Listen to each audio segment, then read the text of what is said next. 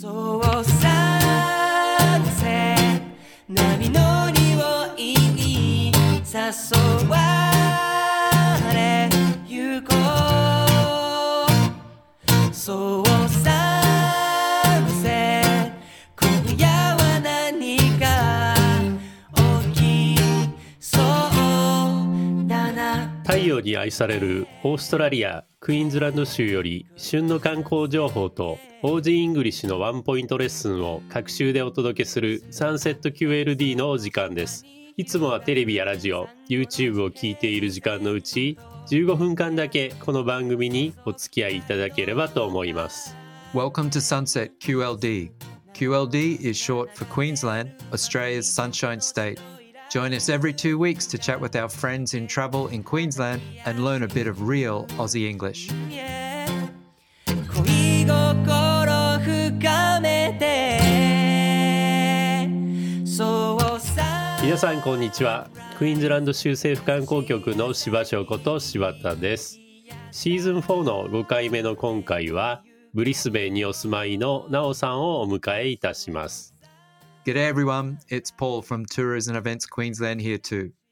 では早速お呼びしましょうなおさんグデイポールさん、柴田さん、こんばんは、なおです。よろしくお願いします。よろしくお願いしますよろしくお願いします。早速ですが、なおさんがオーストラリアに行くきっかけはどのようなものでしたでしょうか This is the question we normally ask our guests, なおさん。What was the reason you came to Australia? はい。 日本の高校を卒業後、英語を勉強しに、まずカナダのカレッジに入学を決めました。カレッジは日本の短期大学に似たようなところですね。オーストラリアではなくカナダですね。そうなんです。まずはカナダに行くことを決めました。そこで、そこのカレッジでホスピタリティを勉強し、2年間でディプロマを取得しました。で、そこのカナダのカレッジが実はブリスベンのグリフィス大学と提携校だったこともあり、ディプロマ取得後さらに勉強をしたいな、バチェラーを取りたいなと思い、グリフィス大学に進学を決めました。素晴らしい勉強熱心ですね ありがとうございます。ずっと英語を勉強したくって、どっか、どこか海外の大学に行きたいなっていうのは昔からの夢で、まずはカナダから、カナダに進学して、さらに勉強を続けようと思い、と日本に近いオーストラリア、行きやすいオーストラリアに進学することを決めました。カナダより行きやすいですか？そうですね。カナダは東の方だったので、12時間以上の飛行機かけて行っていたので、それに比べるとブリスベンは近いです。うん近く感じられますね。So your English probably has a little bit of a Canadian flavor, a little bit of a Canadian accent. Am I correct? yes, I do get that a bit. My pronunciation sometimes. You have a very clean and clear pronunciation. Thank you. Thank you very much. 素敵ですねはいありがとうございます。あのなおさん今の 職場でもともとインターンシップをなさってたとお伺いしましたがはい、そうなんです。グリフィス大学卒業後、現在勤めているサンセットサファリで3ヶ月のインターンシップを行いました。サンセットサファリはツアー会社でインターンシップ中はツアーに参加させてもらったり、今行っている業務内容、ブッキングの管理などを行っていました。サンセットサファリは素敵なネーミングじゃないですか。我々のポッドキャストと同じネーミングですね。ぴったりです。ありがとうございます。でその後ケアンズに一旦行かれてますか？はい、そうなんです。インターンシップ後は残念ながらコロナの影響で観光業の仕事がなかなか見つけられず、そこで思い切って拠点地を変えてみようと思い、ケアンズに引っ越すことを決めました。で、そこのケアンズで1年弱仕事をして、約1年半前にまたブリスベンに戻ってきました。ケアンズではどんなお仕事をなさってました？はい、ケアンズでは Banora International Group という edutourism、education と tourism が合わさった教育旅行会社で働いていました。 Banora ではオーダーメイドのスタディツアー、教育プログラムですね、を提供していました。ホームステイや、えっと、ファームステイなど、留学生や語学研修の学生さんへのプログラム作成を行っていました。で、私が勤務してた期間は残念ながらコロナ中だったんですけど、そこでバーチャルでのプログラムを手掛けていました。バーチャルのホームステイやバーチャル SDG のプログラムなどを行っていました。大変そうでしたね。あの、リアルなツアーは残念ながら一つもなかったんですか？一つだけちょうど日本、あ、ちょうどにブリスベンに戻ってくる1、2ヶ月前ですね。8月、夏に一つだけ大きい、えっと、修学旅行生のグループがあって、そこで初めて実際に生徒さんと直接会って、そのプログラムを手助けしていました。なるほどね。そして、ケアンズ・ブリスベン間のロードトリップをなさったとのことですが、お気に入りの場所はありましたか？はい、たくさんあります。オーストラリアに来てロードトリップとかキャンプとかすごいアウトドアなアクティビティをすごい好きになって、ケアンズとブリスベンの間、ロードトリップしてる最中、たくさんいいところがあったんですけど、まずもちろん世界で最も美しいビーチと言われているウィットサンデー諸島の南部に位置するホワイトヘブンビーチ。私は行ってすごい感動しました。感動しますよね。感動しました。こんな綺麗な海あるんだと思って、それがとても良かったです。あとは、ケアンズとタウンズビルの間にあるワラマン滝、ワラマンフォールズが私はすごいお気に入りで、オーストラリアで最大落差を誇る滝で、高さ268メートルもあるそうです。私はまだ行ってないですね。ワラマンフォールズに。行ってないですね。うんおすすめします。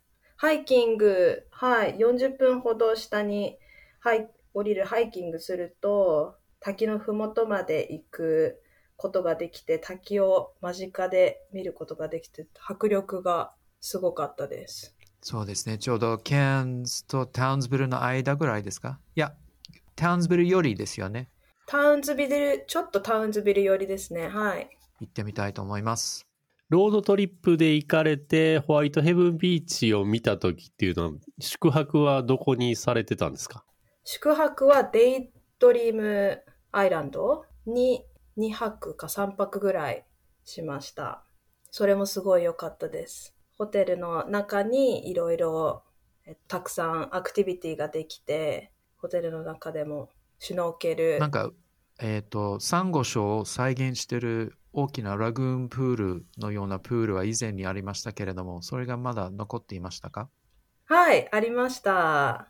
人工のプールですよね。そうですよね。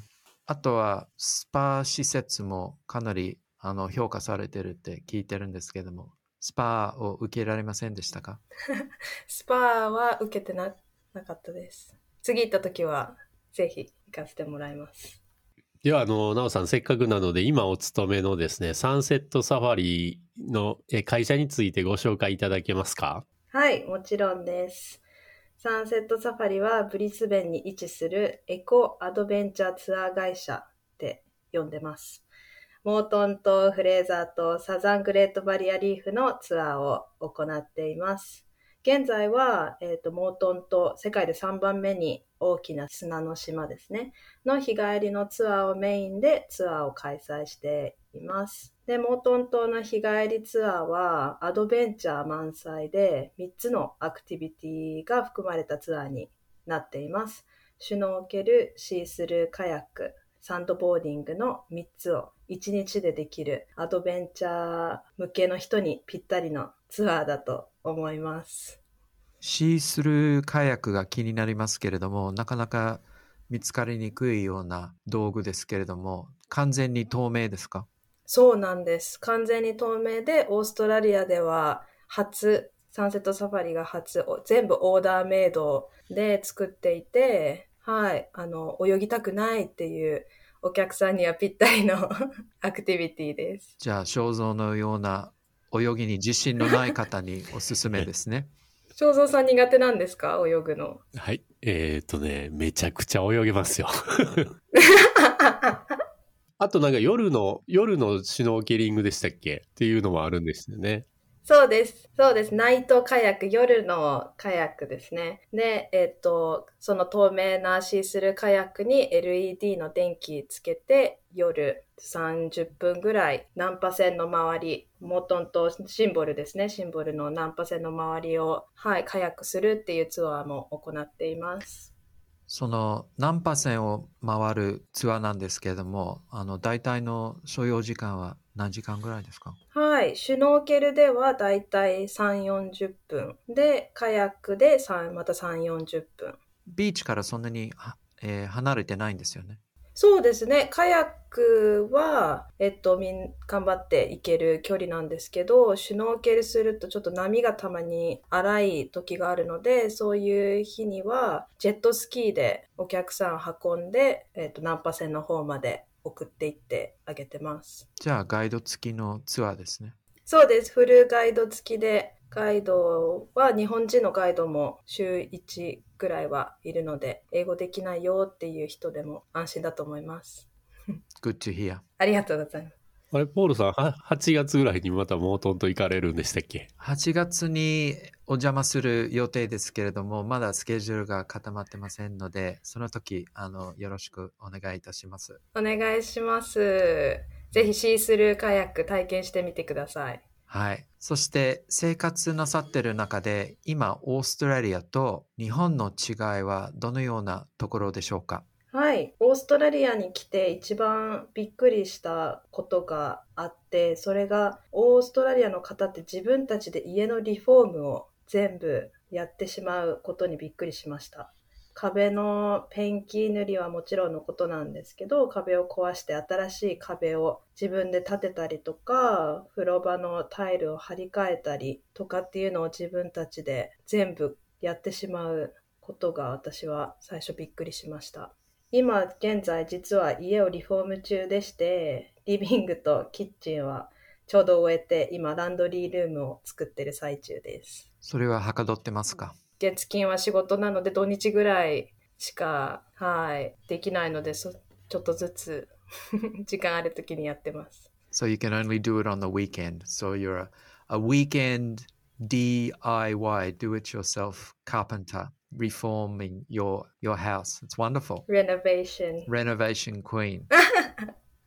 すごいですね。うん日本だとこれまた外壁塗装とかするとすごいお金かかりますからね。そうですねう。ん。そうですね。で、ナオさん、あの、オーストラリアでの食生活はいかがでしょうか？はい。食生活はいろいろな国の食べ物のレストランがあり、違う国の料理を食べることができるので、オーストラリアの食生活は何不自由なく過ごしています。なんか特にこんな料理が好きとかあります？はい。アジア系の料理、多分オーストラリア美味しくって、お気に入りは韓国料理、韓国のチキンとかよく食べてます。サンゲタンとか？違いますか？サムゲタンとか食べてます。私も大好きです。美味しいですよね。だからこうイメージがこうジャンクフードばっかりのイメージなんですけど実はそうじゃないんですよね。そうじゃないですね。ジャンクフードだけではなく、やっぱヘルシー志向、オーストラリアオーガニックの料理とか、あとはビーガン、ベジタリアンのレストランもすごい多くて、そういうところではヘルシーに過ごしています。そうですよね。なんかメニューにちゃんと書いてありますよね。お店に行くと。そうですね。なんかそういう食の、あの、dietary requirements、そういうのに優しいっていうか、こう、ベジタリアン、ビーガン、あとはグルテンフリーとか、そういったことは全部メニューに書いてあって分かりやすいです。進んでますよね。そういうとこはね。ちょっと話が変わりますけれども、お土産の話に、えー持っていきたいと思うんですが、日本に帰国される時のおすすめのお土産ってありますか？はい。私が個人的に好きなのはジンジャービアです。バンダーバーグさんのジンジャービアですね。大好きです、ジンジャービア。ジンジャーエールよりももっと濃厚な生姜の味がして、すごいさっぱりなジンジャービアが大好きです。私も先日持って帰りました。最近あの、アルコール入りっていうのがなんか売ってますよね。本当、うん。あります。それもアルコール入りも好きです。他にありますか？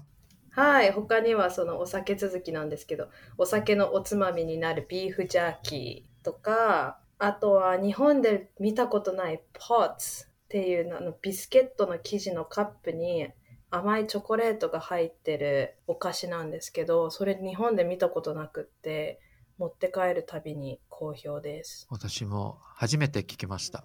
ポーツ。うん、ポポッズってポッツあの有名なビスケットあの製造者が出してるブランドですか？ティムタムのような大きなブランドですか？そうです。なんかポッツの中でも違うちいろんな味があって、普通のオリジナルはこう四角いビスケットの生地の四角いカップみたいなのの中にチョコレートが甘いチョコレートが入ってるものです。ちょっと見逃してましたね、それね。見逃してますね。今度スーパーに行くときに。いつもティムタムに偏りすぎてますね、我々ね。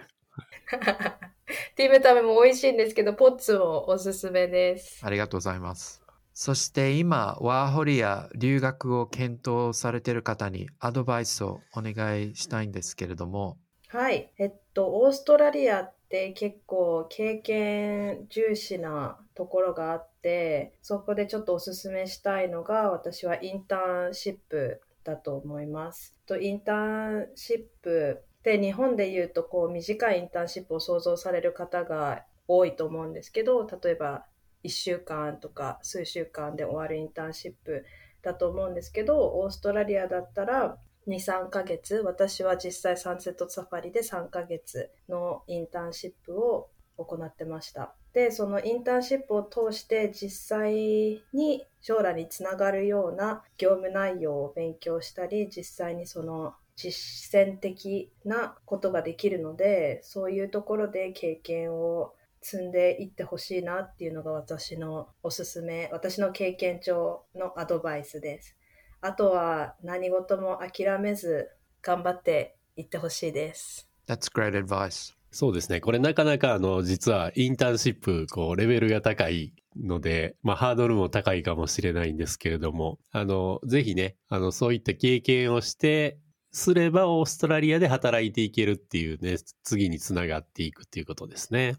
はい、そうだと思います。ありがとうございます。なおさん、最後になりますが、ここで、なおさんのお好きな Aussie English を教えていただけますでしょうかはい。オーストラリアの方って略すのが好きじゃないですか。そこで私が現在家のリフォーム中に習った Aussie English です。業者さん のこと、tradesman って言うじゃないですか。それを略して、tradie って言ったりとか、大工さん、 carpenter のことを chippy って言ったり、あと、電気技師、 electrician のことを sparky って言ったりとか、そういう略す言葉、略す職業を最近習いました。あとは、レンガ積み、ブリックレイヤーをブリキーって呼んだり、最後に E ってつけるのが、王子は多分好きですよね。はい。基本的に最後にいいという音をつけたりするんですね。はい、それが可愛いなって思って最近よく使ってます。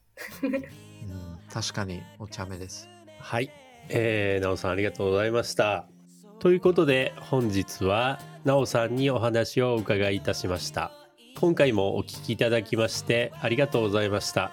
さて次回はゴールドコーストにお住まいのともさんにお話を伺いいたします。Thank you for listening to today's episode. For our next episode, we welcome Tomo-san onto the show. So stay tuned.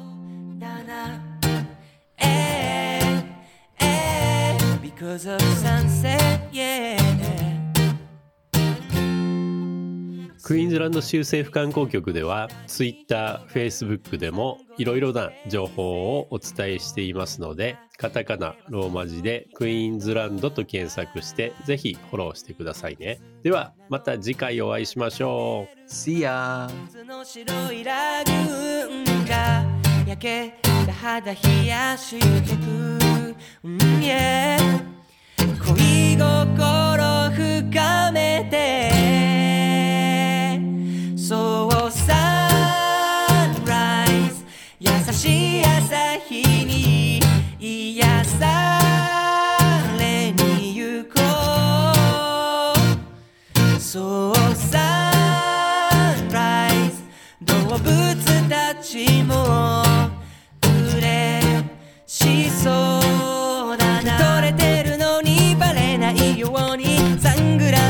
けて恋しよう。今は君の風だけが吹いている。